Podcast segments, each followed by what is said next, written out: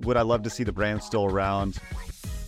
No, because it had departed so much. YouTube was a place where you found cat videos and dudes getting hit in the nuts. Like that's that's what YouTube was when we started. ScrewAttack was not a get rich thing. It was strictly done out of passion, which I think is why it resonated with so many people. The people signing off on this, they don't know your brand. When you have an audience, when you have a brand, you have an intimate relationship with them. They have an intimate relationship with you.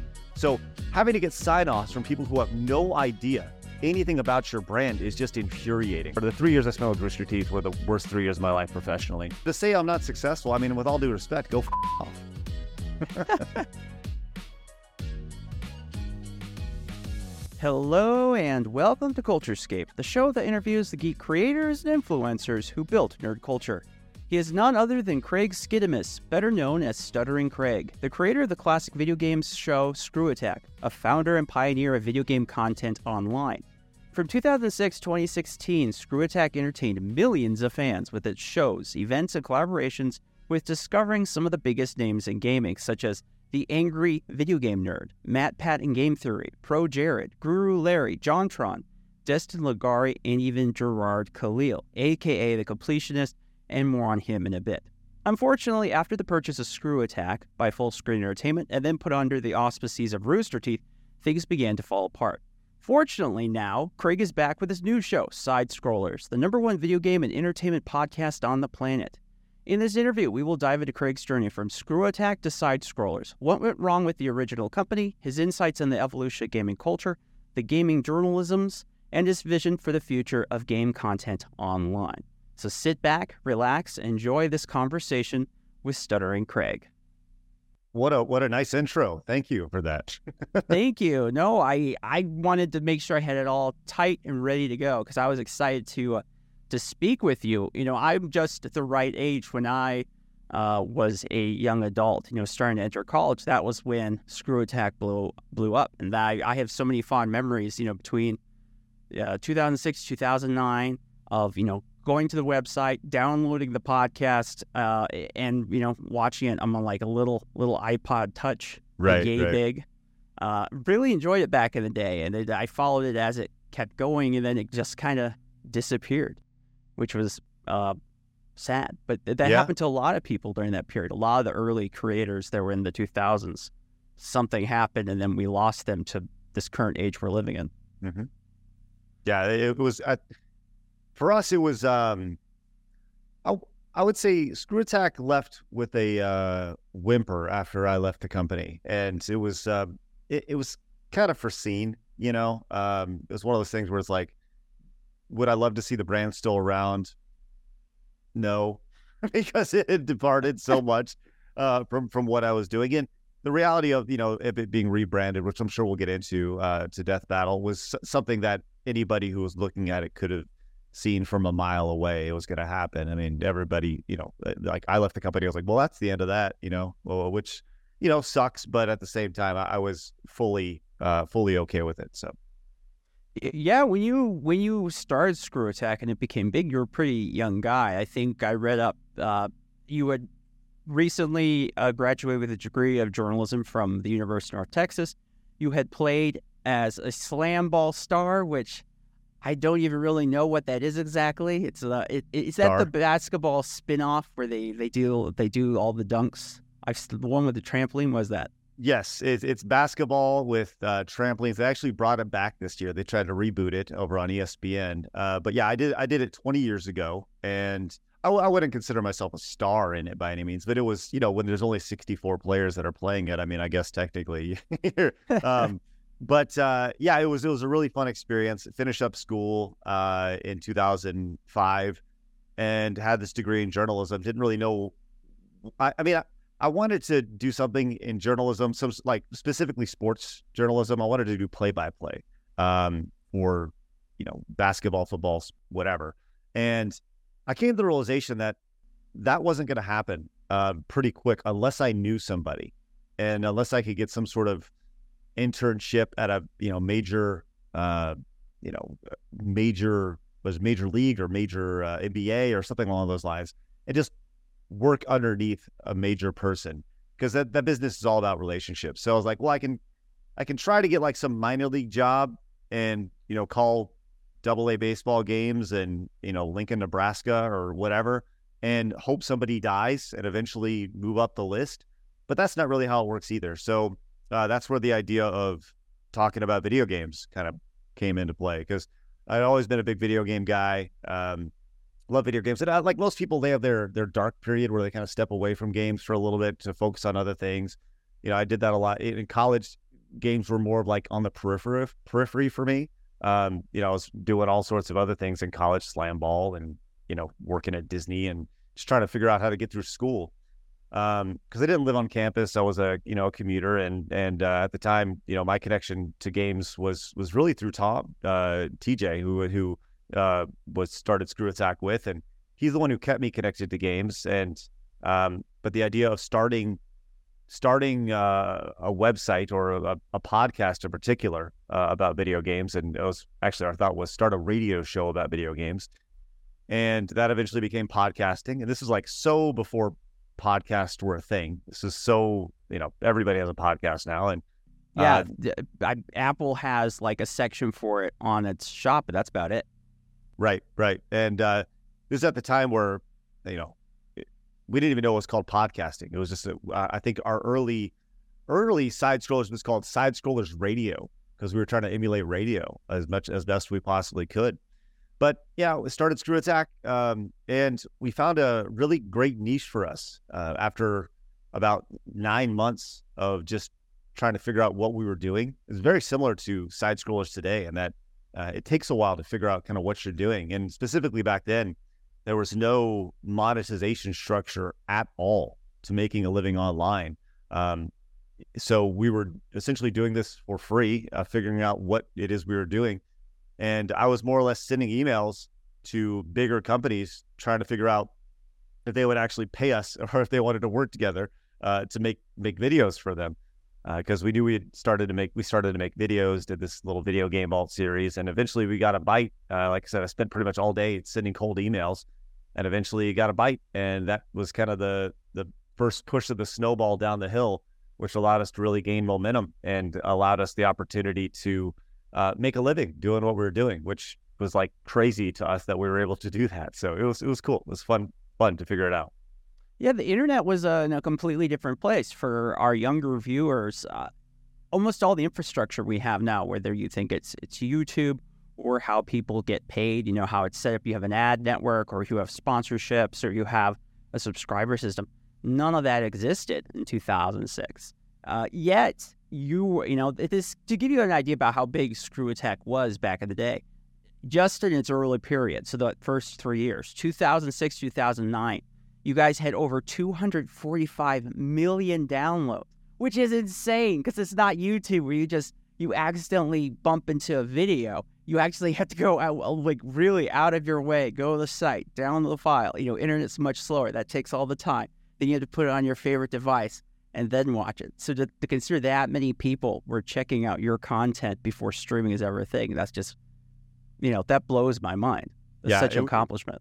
It was, you know, if you put that into today, I mean, if you were to have that today, 245 a, a, YouTube channel that is 245 million views uh, over the course of a, of a couple of years. That's that is a massive YouTube channel, and this was all done, you know, directly through websites. YouTube was a place where you found cat videos and dudes getting hit in the nuts. Like that's that's what YouTube was when we started, and there was no monetization structure. And uh, really, the, the the big partnership that we had that really exposed us to a lot of people was we worked with a a company called Game Trailers, and Game Trailers was owned through MTV, and that's where you went. You went to go find game trailers. That was the whole idea behind it. Trailers for video games. And we were the first real third party they worked with to create uh, to create new original content. And there was a thirst for it, and we hit. And what we were doing, we did top tens in this like retro game series called the Video Game Vault, as well as uh, brought the Angry Video Game Nerd over. Uh, and that was just like such a wonderful recipe for success. I mean, our those Video Game Vault videos on average, they were doing 300,000 views. Um, and the top tens were doing millions of views and uh, James's videos were doing millions of views as well. And like, once again, this is 2000, 2007, 8, 9, 10, 11, drastically different time where, you know, we were, we were, we saw success because for a number of reasons. Um, I think we what we were doing was drastically different, and there weren't many people doing what we were doing. Um, it was it was considerably harder to make content back then uh, than it is today. Now you just set up your phone. You can do everything on your phone without having a nice camera. Uh, you, you know, your phone has editing equipment. It has audio, video. You can live stream from it. It's all right there. And uh, then there, there was such a manual process. You had to record things on tape. You had to bring it over, uh, import it to a device, then bring it into editing equipment, which wasn't available as readily as it is now. Now there's free editing software, uh, but you had to have Final Cut or some sort of program like that, which was expensive. And there were a lot of barriers to entry uh, into before you get into content creation. And we were able to, you know, you look back at the content, it, it's not like it was like great content. I mean, it was fun. It had a lot of personality and there a lot of funny like one liners and stuff. Um, and I think those kind of hold up, but the quality of it was so poor compared to what the content that's created today, uh, just from a visual perspective. And, you know, we're talking like 240p compared to, you know, this interview is probably going to be 1080p or 720 mm-hmm. or definitely a high definition. Um, so it was to put that in perspective, the video quality we were using was was you know probably like this size you know compared to th- this this video so infinitely smaller and it, when you look back on it it's all blurry and gross and nasty but once again product of its time for sure yeah that's that's one of the unfair criticisms uh, projects from that era get like they say oh look at all these terrible all this cringy uh, negative humor you know all those terrible people what were they thinking you know and but that was that was back then that was definitely the time you could make jokes that were you know uh, more adult in nature or making fun of people for certain things that you just if you said them now on YouTube, there's a good chance you get you know a strike or taken down. Yeah, and you know what? I won't I won't apologize for that. I like yeah, things were said and and we did things that you know today is inappropriate. Like fuck off. You know, eh, sorry if I if I can't curse, but um, like people people want to get on their high horse. You see this all the time on the internet. Where people want to get on their high horse and talk about, oh, you, well, you can't say this, you can't do this. Yeah, you can do whatever you want, right? Um, and the idea of this, you know, gamer culture and how it's shifted over the years, it's it's it's really silly. Really, the only thing that's shifted is people are scared to say what they actually feel, and uh, that's the main shift because people are scared. So, um, and that's one thing I've never been. I've never been scared of of people or actions or uh, and I think that's one of the things that made Screw Attack work. And I think that's one of the things that makes uh, side scrollers work is when you look back on the parallels between what we're what we did then and what we're doing now, it's all the same. Screw Attack was counterculture to what what uh, the what the gaming space was then. Gaming space then was buttoned up. It was suits and ties. It was um, really polished. You know, IGN was this was this um, you know, mo- this mega mega corporate thing owned by Fox at the time. Even game trailers, like uh, in our my conversations with with game trailers and, and their GM at the time, he was like, "We love you guys because you can say things that we can't say," and that's why Screw Attack worked because we would say things that that that even the people that were paying us couldn't say. And we're doing the same thing today with side scrollers. Side scrollers today is the counterculture to what gaming is. Gaming today is is scared and frigid, and, and side scrollers is strong, and we we say with our chest out, and we're not scared to to say things that everyone else is thinking. So um, there's definitely, you know, my my whole strategy after we figured out what side what what screw attack was and what side scrollers was was uh, you know just be honest. be honest. That's the biggest thing. So that yeah. that is hard though for some people to be honest, especially these days. It feels like whether it's journalism or video content creation, so much of it is very performative. Uh, that there's is that kind of expectation that you should say or do whatever might make the audience or your advertisers happy. Versus it's like back in the day, you guys were like, "Oh, we have this kind of odd idea for a video. You know, let's just do it now. Let's try it out. Let's see what happens." And you know, right. if, even if it's a little bit cringe, you know, we'll find out if it works or not. And if it works, we'll keep doing it. If not, we'll try something else. Right. So there's there's this video in particular uh, that I go back to that uh, people at Screw Attack were like, please don't like I, I did some I've done some reaction stuff to old Screw Attack videos, and people were like, please don't react to that video. And I'm like, so this video was a uh, it was an old Japanese game show, right? and the idea was you had uh, this this uh, Chad Chad was uh, acting like a Japanese game show host, so he's like all over the place speaking in broken English, right? And and he's like, you know, they're like, please don't show, please don't show this. It's it's it's so bad. And it's like it's not bad. The funny thing about that is that you have this white guy who's who is so like it's funny that it's so bad. That's what's funny about it. Like we're not going for authenticity at any moment. It, the fact that it's so it's such a parody is what makes it funny, and that's amazing that like people would be so gun shy to to want to show off that video today, and it's so so silly to me. You know, it's it's crazy. Yeah, it's interesting. You got you your show is just so influential even still in ways I don't think a lot of people.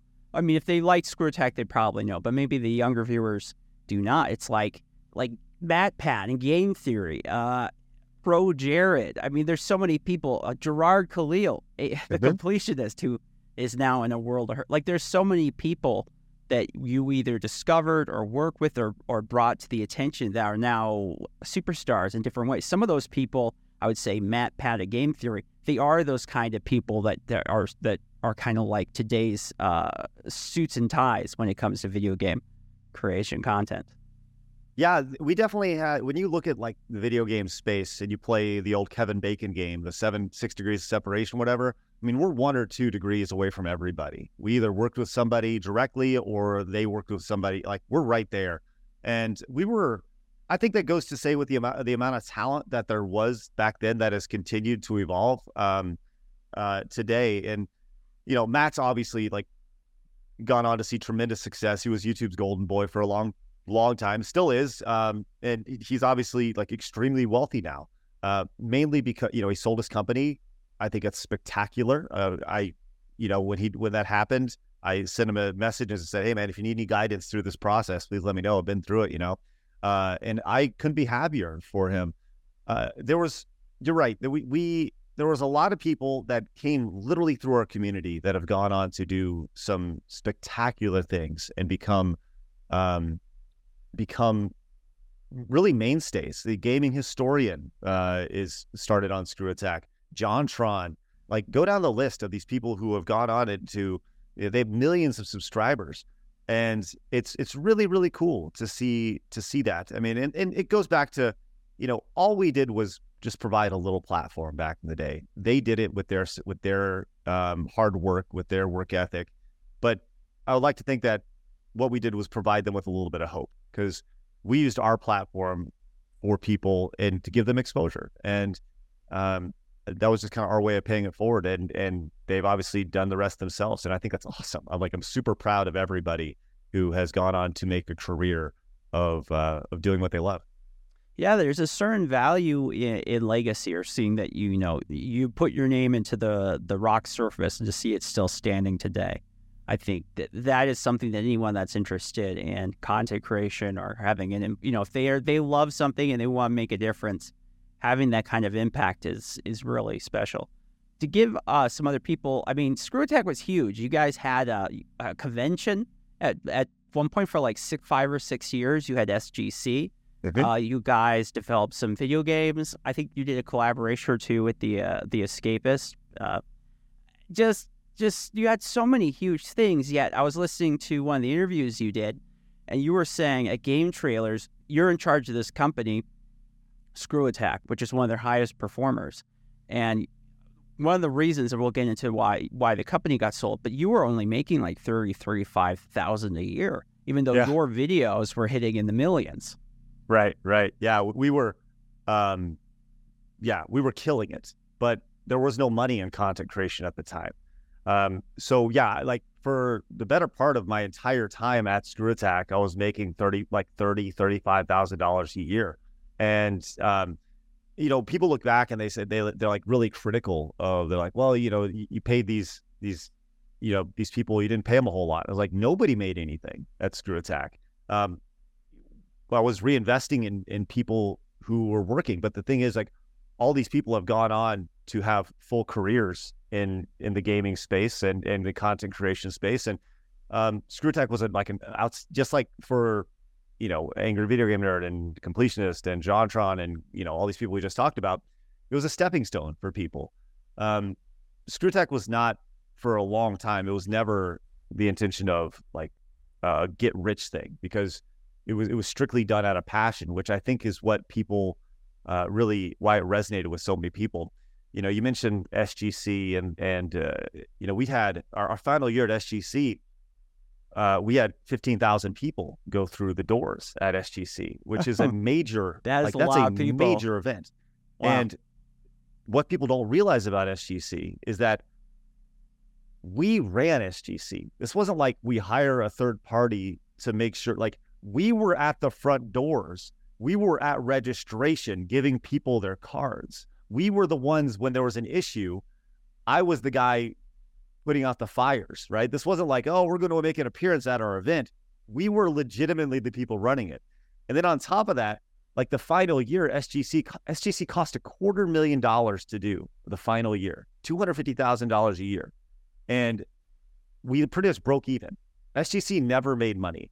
Um, live events, specifically, once again, this is a a time where uh, you know sponsorships were a thing, but you know we sponsor our gaming event, uh, you know, uh, and we we never really had that great of relationships with like gaming publishers and such, and uh, we didn't really want to have giant gaming booths at our event. So everything was really mom and pop. Um, so, you know, we'd spend this uh, exorbitant amount of money and uh, break even. So it was more like a marketing thing. Um, so, so the content's not making money. The live event's not making money. So how are you making money? How, how are we supposed to pay everybody, you know? Um, and, but when you look back at like our, our, our team at ScrewAttack, I think at one point we had, I don't know, 10, 11, 12 people that were like on salary uh, at ScrewAttack. And, you know, the company is making, I don't know, maybe $600,000 a year, maybe. Um, and when you do the math on that, it's not a lot of money and it's not a lot of profit to be put out there uh, for, for, you know, for people to, you know, to be banking. You know, nowadays, once again, you do that type of, you do, uh, you know, 100 million views in a year on YouTube, you got sponsors breathing down your neck and they're paying you you know 10 15 grand 20 grand to be a part of what you're doing and you know in addition to the advertising revenue in addition to uh, you know memberships and super chats and super thanks and all those things that go along that the the wonderful monetization tools that YouTube offers. I mean it's it's night and day how much uh, how much easier it is to make money online nowadays uh, whereas back then it was you know pretty much impossible. So um, you know once again it goes back to nobody had we didn't have insurance. You know like if somebody got hurt it's like uh Uh-oh. you know um so there was no insurance there was no no benefits offered the benefit was hey come work have fun let's play some games and every once in a while if we have an extra copy of a game you can take it home and keep it like that was the benefit you know No, I and I think especially when you just you're starting out and you're mostly young guys, but as the company grows and people are moving into the you know the next phase of life and they're having families, that kind of that kind of argument of you know you just you just make this certain amount, but you won't have benefits, you won't have health insurance. That's a hard that's a hard uh, uh, argument to make. But I mean, you were I mean, you guys, you know, I think I will compare you to some of your contemporaries. Let's say the Nostalgia Critic and everything that went wrong with Channel Awesome. You know, this is back you know when before Angry uh, Joe was on YouTube, he was doing Channel Awesome because it's like you said, it, during those early 2000s, people just didn't think you could make money doing this hardly. So they would they would get, gather up into groups or cliques. Um, eventually, YouTube, of course, did become so substantial in being able to pay people, so everyone shifted over. But you guys didn't have the problems that like Channel Awesome did. Channel Awesome, we found out, it was an ethical nightmare. Whereas in, you don't have those science, same kind of complaints about Screw Attack. Even the people who left Screw Attack are people who think they oh, they should be better for what happened, like Pro Jared they they mostly have to say actually no things are pretty okay like like we just separate because we disagreed or it didn't you know we weren't yeah a good yeah fit. yeah It, none Right. of it's like oh you know uh, stuttering Craig one day he, you know he, he took me and he pushed my face in the gutter and yeah right know right else. yeah Well, and that's the thing is like, I, I've always tried to treat people with respect, right? Um, and I I honestly feel like all them were my friends. You know, they they they come. I was just the guy who had to make the decisions, right? And everybody knew we had to get work done. Everybody knew what what what needed to be done on a day to day basis. And I think it kind of starts with expectations. And you know, the expectation was get your job done and then then let's have some fun. And um, sometimes sometimes you know, like I think of one series of videos we did all the time, which was uh, the clip of the week, right? And the clip of the week was a video that went up on Saturdays. And for us, it was kind of like the reward because it was like a skit video where where we essentially just created on the fly uh, on a Friday. We'd we'd figure, oh, it's today's Friday. We need to do a clip of the week, right? And because every Saturday it was going to go up, so we more or less conceptualize this entire thing and have it done ideally in a few hours. But sometimes it would it would go longer, and you know some of the guys would have to be up a little bit later. I, I would say that'd probably be the biggest criticism, right? Of like, you know, sometimes people work late, but they still got paid for their hour hourly, you know, hours worked, right? Um, but in what job don't you have to work late? Um, for me, you know, it was all about experiences. And did I have all the answers at Screw Attack? No. Do I have all the answers now at Side Scrollers? No, I don't. Um, but I'm just doing the best with what I have available. And um, at the time, it wasn't a whole lot. You know, the fact that we had an office and that we had chairs and, a place to go. And um, I remember thinking it was a really big deal. Like we hired, I remember hiring, uh, I think it was Sean Hinz, and he's like, "Do you do you have like water?" And I was like, "You know, you go into these like when we got acquired by Full Fullscreen. I remember just the ridiculous amount of amenities that were there the the snacks and the food trucks and the water and and the energy drinks and all the stuff that they had when you went to their offices and i was like what world is this you know because we were struggling like if if i bought uh, you know, a 24 pack of water to make it available. That was like a big deal. It's like, oh, Craig bought us water, you know, because once again, there wasn't any money to do anything. Um, so it was, it was, uh, I think it was, it was, that was kind of the unique and fun thing about it was everyone was in a different time in their life. It was, it was before, um, you know, everybody really had wives and kids. it was just a bunch of like single guys and gals who were just coming to work and having fun. And you saw that in our in our product. And when everyone started to reach that point in their life where they started to have serious relationships, and my in my case, uh, you know, have kids, um, get married, things like that.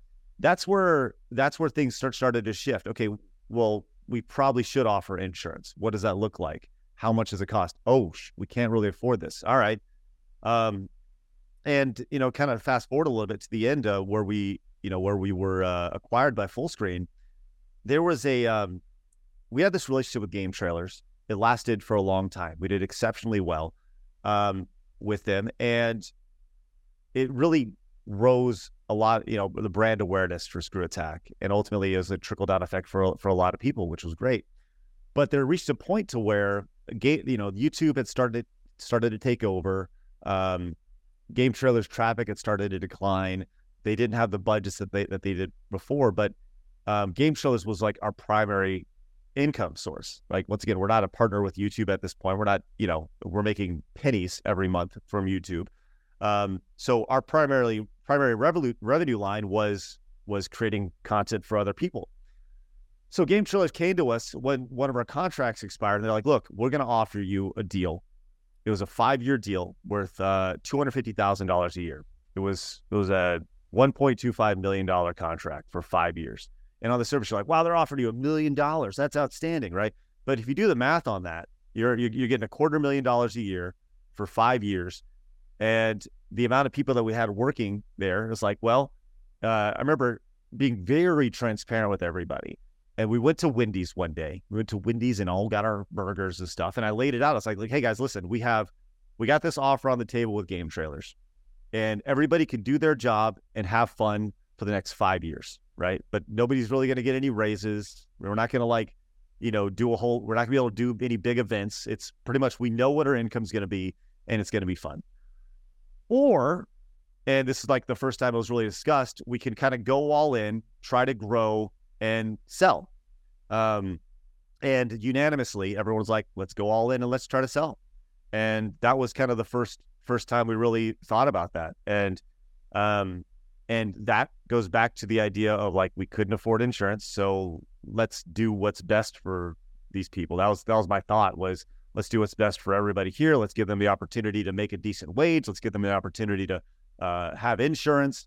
Um, and that that was like my promise was like I'm going to do my best to get you guys fair wages and uh, bonuses and all that stuff. And I feel like I feel like I did a good job of that ultimately. Um, you know, Fullscreen came through and they they were interested in acquiring us. Uh, we talked for like six months. Uh, eventually, the acquisition went through, uh, but not without like a ton of negotiation and hassle. And one of the biggest sticking points on that was um, was getting everybody that worked for me stock in Fullscreen, and that stock would tr- prove to be incredibly valuable later down the line as um, as that stock, it was it was like ten thousand dollars in stock in Fullscreen, or ten thousand shares or whatever it was in in uh, in stock in Fullscreen, and that for everybody who worked for me, they all got that, and uh, that stock later came out to over seventy. I, I think it was close to hundred thousand uh, dollars in in a in a bonus later on down the line when when Fullscreen was sold to AT and T. So that was my promise to them, and and um, I feel like I you know, I always tried to do what was best for the team. That's kind of how I was raised uh, in sports and everything else. Do what's best for the team. And while you know you may be the captain, you still do what's best. And and that was my thought process. That's always been my thought process, and that will always be my thought process. So, um, you know, I like to think that I allowed people an opportunity to to uh, use ScrewAttack into a into a better springboard. So. No, and it makes sense. I mean, you were you were trying to do the right thing. You obviously had tried all kinds of ways to diversify your income. Like you ran a little video game store for a little while. I mean, you were yeah. trying all kinds of things to try to figure out a way to make it work. So, and look, you had no idea that Fullscreen when after they bought you, they would make the mistake of putting you under Rooster Teeth, which that kind of that it, you could tell me if I'm wrong, but that kind of broke how the mechanisms in your company work because you big oh, advantage big you guys had was the fast turnaround time oh, I have this idea. When I try it, okay, go do it. Instead, you were like, okay, okay, uh, Paul has this idea. I have to get on my computer. I had to write a few emails. Hello, guy at Rooster Teeth. My my my intern Paul. He wants to try a video or Princess Pete, and it's like, is it okay? I'm like, I don't know if you like it. Maybe you know, it, it's all that extra time, all that lag time that you now have that you didn't, and right. that makes all the difference in the world. It really stifled creativity uh, in a major way. And that was one of the things that was really fun about ScrewAttack was you, you know you have an idea, do it. But what we found when we got involved with Rooster Teeth was they had a, a check system where you had to you had to get I think it was like five or six checks from various people uh, before something could get green light into a series, and and that like that process could take weeks to do, right? So let's just say you know, I want to do a, an upcoming series about this game or whatever. Well, the game comes out in three weeks. Usually, I'd say, okay, well, do it, make it happen. Uh, but by the time that game was was done, um, or was out, you know, the the check process would would have, you know, would still be in play. Um, I, I think back to it's it's really crazy um, to think about this, but we did a video with Achievement Hunter where we played this game called Amazing Frog and Amazing Frog was this stupid little indie game. It was on the Ouya at the time, which nobody remembers the Ouya, but it was like this hmm. crowdfunded, this crowdfunded little console based on built on Android. Anyways, Amazing Frog was this game, and we had an awesome time. The video did great on the Let's Play channel. It was great expo. You know, we, it was fun, and we had this great little meme that came out of it where we called uh, the pig in it Dave Bacon, right? So I think Michael from Achievement Hunter was like, "Oh, it's Dave Bacon. Oh, it's Dave Bacon," and we came back. We did another video, and the thought was like, "Well, let's do a T-shirt about that, right?" Mm-hmm. So in Screw Attack, that would have taken about three days, right? We, are gonna we're gonna come up with a concept. We're gonna get it going, and honestly, the T-shirt would probably line up with the release of the video, right?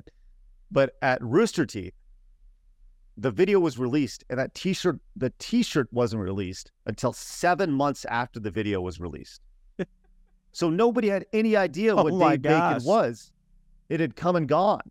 So the t-shirt sells a dozen shirts and as, as opposed to you know uh, 50 100 whatever. And, and they're like well how come your stuff's not performing? It's like well how come it takes so fucking long to to go through this entire process? And once again, the people signing off on this, they don't know your brand. They don't know your they don't know your audience. They don't know, you know, they don't have intimate like when you have an audience, when you have a brand, you have an intimate relationship with them. They have an intimate relationship with you. So having to get sign offs from people who have no idea anything about your brand is just infuriating. I mean, I've, I've said it before. The three years I spent with Rooster Teeth were the worst three years of my life professionally. Um, it's not that they, it's not that they weren't nice people. They were they were great, uh, but it, they had no idea who we were. They were we were lumped in with them uh, after Fullscreen just kind of put us in with them, and um, it was like pulling teeth to get anything done. And uh, that's ultimately like what led me to leave Screw Attack and then ultimately start Game Attack. And, uh, and even starting Game Attack was like was the worst thing ever. The process of that was horrible because, um, whatever it is, what it is. But um, it was it was a lot, man. That three years was very trying. There were times where I it took like all the joy out of everything that I was doing, and uh, when I left, I was very happy, very content yeah, you you kind of got the raw stick doing research for this. That there is this popular notion online. I was asking some friends, "Hey, what do you think of you know? I'm gonna have Stuttering Craig on. What do you think of him?" And people seem to largely, and I, I think unfairly blame you for what happened with Screw Attack. You know, oh Craig, he he messed things up. He scared Tom off. Oh, he made you know he saw this mistake to sell to Rooster Teeth. Oh, Craig, you know he's horrible, etc. It's like you know, in the context of the time, you know, how would it, how would someone else have made different decisions? I mean, they aren't going to be fortune tellers. They aren't going to know that, you know, that they're going to make this terrible mistake. And your company wasn't the only one. A lot of these early internet video pioneers, uh, Machinima was another one. That thing was huge and it had huge success. It had tons of little brands. Also ends up getting eaten up by company by company. You know, goes up. Gets a little corporation gets eaten up by a little bigger corporation up the chain and then all that content is basically lost media today. You guys weren't the only ones this happened to. Yeah. Well, and, and to be clear, uh, like I don't selling selling to Fullscreen was not a bad decision. I would do it 100 out of 100 times because ultimately the people who worked for me are the ones who benefited from it, right? And that was the whole idea of selling. Um, and as far as Tom goes, I you know that was a really big controversy, like in 2008, right, uh, where I, I, I fired fired Tom and um and people were like really upset. Like I, if that happened during the age of social media and Twitter, people are ah, like people still mm-hmm. today are like you you were an asshole. You fired Tom. Had had that not happened, Screw Attack never would have lasted six months, right? We never would have had an opportunity to to grow and do SGC and get to the point because there were such conf- conflicting ideas of what Screw Attack was supposed to be. So like it, it, it, wouldn't have lasted six months at all. And and uh, I I have like no regrets about that at all. Um, you know, would I like to sync up with Tom at some point? Sure, but he's not like I have no idea who that guy is right now. Right? It's been 15 years since we spoke or had any sort of like real conversation. He's got wife and kids that I've never met. Mm-hmm. He, I I have kids he's never met, like that are almost teenagers. So like you know, it's like it is what it is. We're at this point, we're just people that we used to know, right? Um, so, you know, and, and the idea of like selling to selling to Fullscreen and working with Rooster Teeth, I I said I, I have zero regrets about that. Um, the the the only way that I can see myself as you know as as killing Screw Attack was me leaving it, uh, because when I left Screw Attack, uh, kind of the direction of it went away, um, and making those decisions that need to be made. And it was like a slow decline. The reason why I left Screw Attack primarily was I reached a point to where I, I felt we had reached a point with Screw Attack to where we were going to be fine no matter what. We had reached a point to where every year, every month on on YouTube, we're going to have 20 million views. Every month on YouTube, we're going to make X amount of money, and it's going to be good enough, right? Um, and one of the biggest things was I felt like when we had lost, I lost a personal relationship with the audience to the points where when we said, "Hey, we have a T-shirt coming out. Hey, we have this event coming out," um, I would say it, and then in return, people would say, "Hey, who's going to win in a fight between Superman and Goku?" Right, and that was kind of the response. So our audience had grown dramatically, but it, but that relationship had had gone away um, which happens at times. So that's why I left, and th- that was the whole idea of starting over with Game Attack was was to reestablish that that relationship, that community that made Screw Attack so special. People treat other people differently than how they would like to be treated. That isn't a surprise to anyone that's ever met a human, because like people, especially public figures, they they only really care about what was your last greatest thing. And if you can't continue to put exactly that same type of output, oh, this guy's now a loser. He's like, oh, he was so, you know, it doesn't matter that you were an early internet pioneer. You know, you get, you know, almost 300 million people that download your little dinky podcast. You know, you get billions in YouTube uh, in video views across your different platforms. It's like none of that matters. Now he's just a loser because you know he hasn't done something really big, you know, in the last, and then you can determine but number like, of years. How do they know? How do they know what I have and haven't do? Like, like what I do online is only the public facing side of it, right? Like I have other businesses that, that they have no idea what. Like I spent a year outside of the video game industry as an executive uh, for a firearms company, and like that was a really like rewarding experience. And and you know like, will side scrollers see the success of Screw Attack? No. It's like that was lightning in a bottle. But it's it's different than it was back then, right? Like it was like I will take sixty thousand subscribers of, a, of people who come and join um, join side scrollers on a Monday, Tuesday, Wednesday, Thursday, Friday at eleven a.m. Central Time. You know, we have two thousand people, twenty five hundred people watching a show that's nine months old, right? That two thousand people who are joining us that puts us in the top 0.5% of live streams on the internet, right? How many yeah. how many brands in the first 9 months become the top in the top 99.5% of whatever it is that they're doing? So where are we in 9 months from now? So to say I'm not successful, I mean with all due respect, go f- off. No, and I, I wasn't speaking for myself. It's just no, no, I, no. I'm not saying yeah. you, you. I'm saying just in general those those people. So yeah, that's uh, a very common uh, presumption I think people have online. Pe- people will think what they want to think. Uh, it's interesting. Well, why don't though, I don't watch them? So they must not be good, right? That's that's the thought. Yep. I don't I don't I don't know who they are, but there's people on YouTube that have tens of millions of subscribers that I've never heard of that are killing it. You know what I mean? Mm-hmm. Uh, but because I don't watch them, does that mean they're not good? No, it means they that tens of millions of people see value in what they're doing. But just because I don't watch them doesn't mean they're not any good. It just means that I don't enjoy their content.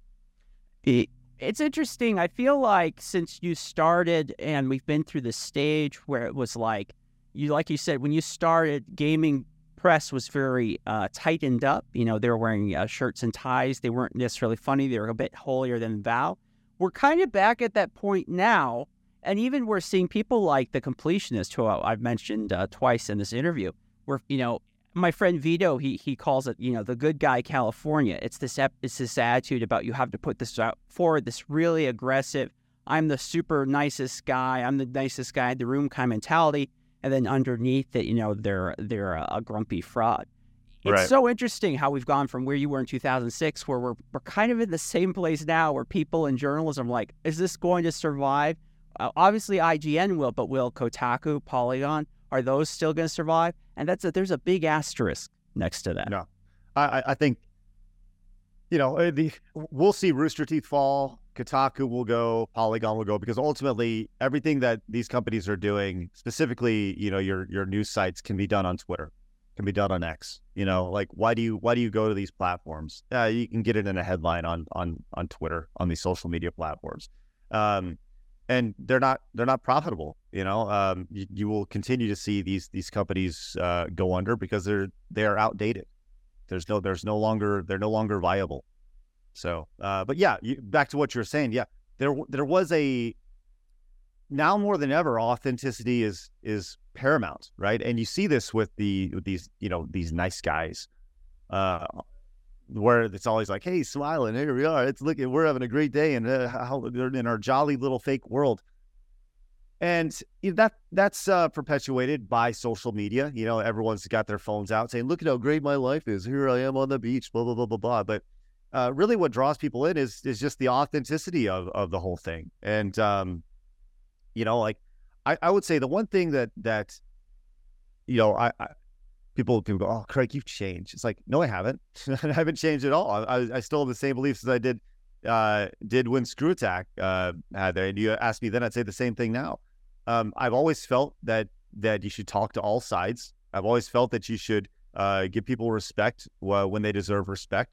Um, you know, and and that's something you know, when you look at side scrollers, that's that's been uh been a continuous thing. Right, I will speak to anybody, and I and uh, I will have have good conversations, bad conversations, hard conversations, easy conversations. You know, and uh, that's how it's been literally since since day one. And and and I'll make fun of people when they're doing stupid things. You know, like what's the fun of of, of making content if you can't laugh at, at dumb things?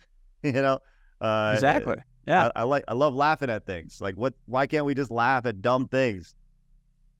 Yeah, it's it's it's so interesting. The news around uh, gaming, gaming video or gaming journal is so interesting. Which we had, I mentioned the completionist. We've also now had this huge leak from Insomniac, and yesterday, and you talked about this on your on your show on Side Scrollers, uh, even today there's this attitude like if you if you cover the leaks at all, you know that's going against journalism ethics. If you even if you even talk about you know what every single person is talking about online, somehow if you talk about it, you're not only um, you're not only pushing forward something negative, you're condoning piracy, which is just absolutely silly. Because if, if the gaming journalism proper are acting like this, but if I go to the Washington Post, if I go to a little local TV outlet, everyone's talking about it. They don't care. So, so what what's wrong with gaming culture? At least the professionals who are the gatekeepers of gaming culture today, uh, versus where you know the audience is, because you are still so tapped into the audience, which is really excellent to see. Here is the reason why those outlets won't last: is because they try to be the they think they're the gatekeeper, but they're not the gatekeepers. That's the reality. That's the secret to this whole thing. the the The secret is that the YouTubers who are talking about this like there's far more of them than there are of of the Naomi Kyles and the and the kind of funnies and these people who are who are saying, "Oh, we you definitely shouldn't talk about this. It's it's a disrespect." And like I said, I I've known Greg for a long time, specifically at Kinda Funny, right? I I haven't talked to him in a long time, but Greg's always been like nothing but but nice to me, right? And I've always repaid repaid it. Um, we've had many many good conversations, but that doesn't mean I can't disagree with them on this, right? That doesn't mean we need to be one to one lockstep in every single thing ever. Do I think that it's stupid and elitist to be like, no, we shouldn't talk about? No, that's that's that's dumb. Just like any other hobby, gamers are going to want to hear about the news that's coming out. So to say we're not going to talk about this out of respect for no, no, get off your high horse, take mm-hmm. the stick at your ass, and realize that if the average person is interested in rumors, that's how it is. That's how it is, especially leaks when they can see the next six, seven years of whatever the studio is going to produce. I think that's fascinating and it should be talked about. Now, if you now, I, I, do think there's a line that you shouldn't be talking about per people's personal information. I think I think most people can agree on that. Um, you know, as far as you know, the other st- stuff that came yeah, from you don't want to be leaking someone's social security right. code. Of course not. it's that, okay to talk about the new Wolverine game. Right. Of course. You know. So, uh, and yeah, you, I, it's almost tone deaf, really, and I think that comes from you know, it comes from the surroundings that you're that you're and, and you want to maintain those relationships, man. You know, hey, I want to make sure I, I have good my, my good buddies at uh at the gaming company aren't aren't upset at me for talking about it. If you're here's the reality. If your buddies are that good, if you're that good with your buddies, they'll understand you talking about it. They're going to be honest with you and you're going to be honest with them. You're not going to try to fluff the relationship. Eh, like if you're that good of buddies, then they'll understand you made a comment near the start of this interview where you're saying that you realized quickly that if you wanted to get into sports journalism, you you realized that it was not a meritocracy; it was based on who you who you know. That's yeah. where journalism is right now. If it, most people who are just trying to get there on merit, they're they've either fallen out or they've been pushed out. Uh, which I can speak for myself on that. It's fascinating. Why were you pushed me. out? Were you pushed oh, out? Yeah, yeah, to some some degree, some degree. Uh, not so much mainstream on the conservative side, but it really is this way, unfortunately. Journalism. Wait, wait, wait. You were pushed. The, the, you said the conservatives pushed you out. Yeah, yeah, yeah, yeah. Back in the day, I mean, I'm a freelancer, but I was moonlighting as a writer for Post Millennial, and then they decided they were going to go heavy on anti-COVID stuff, and they felt like I wasn't part of the team, so you know, I gotta. Well, and that's that's where okay, and that's where I have a problem with this. People go like, that's people go, "Oh, Craig, you're so right wing." I'm not right wing. I'm right in the center because here's the thing. I think that if you're if you're going so heavy into the anti-COVID stuff or the pro-COVID stuff, which is, you know, whatever, either way is bad. Both are bad. Like the idea of journalism is that you see things right down the middle. That's the whole idea.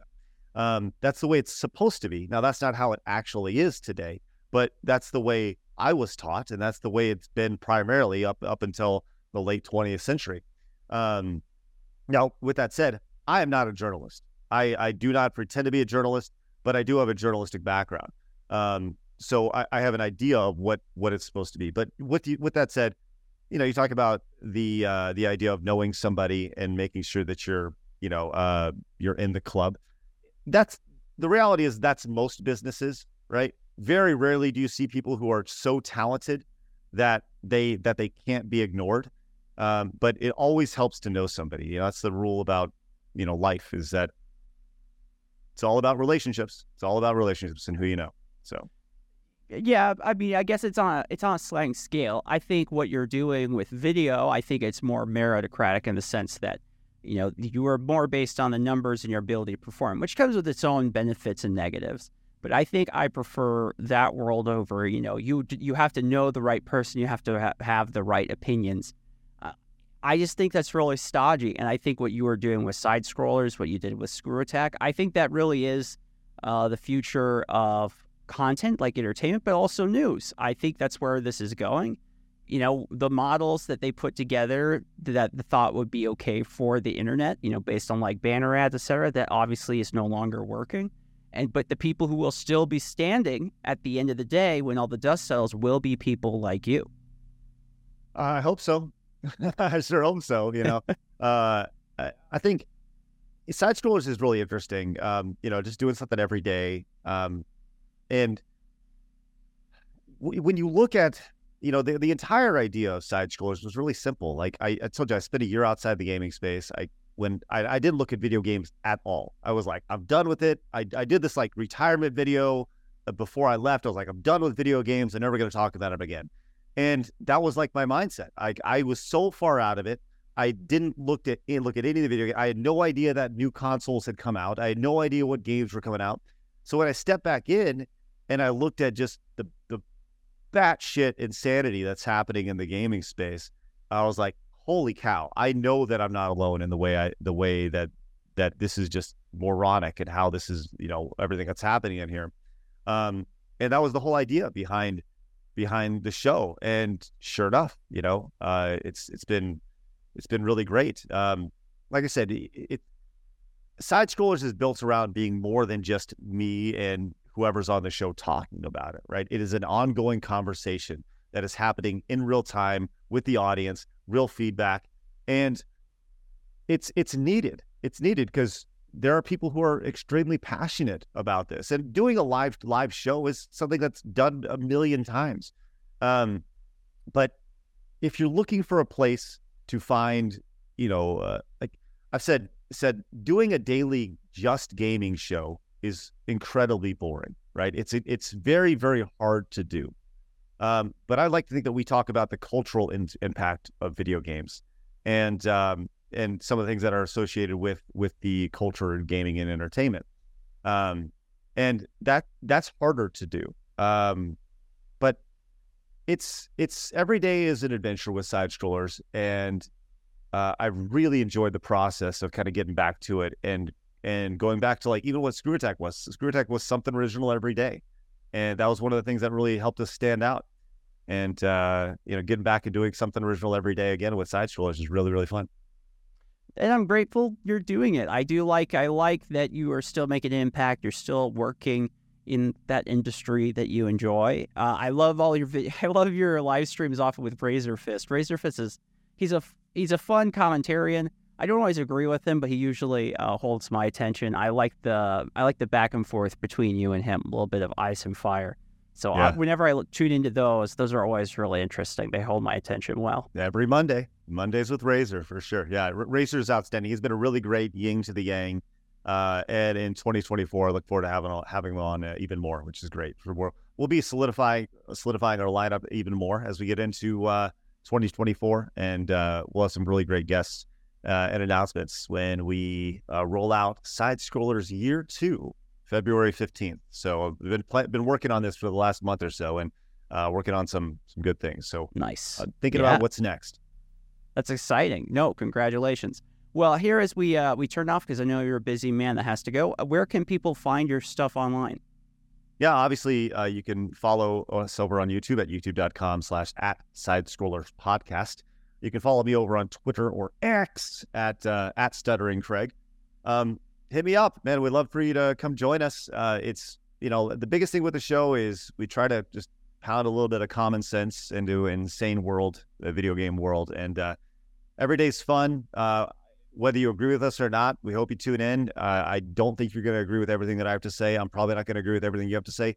But if we all agreed on everything that everybody had to say, wouldn't we live in a really boring place? And uh, I think that's kind of the, the core of, of what we have going on. I would love to hear your thoughts on on all this stuff. So uh, appreciate you letting me come on and chit chat with you. Is there anything else you wanted to ask me about before before we go? No, no, you were awesome to take the time for this. And if you ever want to collaborate again, I'm I'm always uh, happy to do so. And I, I I just like this stuff. Like I said, I I was one of those people who downloaded side scrollers to my little my little iPod Nano with the screen like like that big. Uh, That's awesome. So so getting to interact with you is great. I appreciate that. Nah, well, pl- pleasure's mine, and and uh, thanks for everything, and, and hopefully you see continued growth, which I'm uh, I'm sure you will, and uh, I appreciate you lighting this up. And once again, I'm sorry it took so long for for it to happen. Yeah, no, no, no problem at all. Well, guys, we're going to wrap this up here. Thank you again to all our viewers uh, and listeners for taking the time to check out CultureScape. This show is sponsored with the help of Baen Books Publishing, an imprint of Simon and Schuster. Thank you, guys. And of course, Young Voices, a journalism advocacy organization. And none of this show would be possible without help from viewers like you. So until next time, my friends, keep geeking out.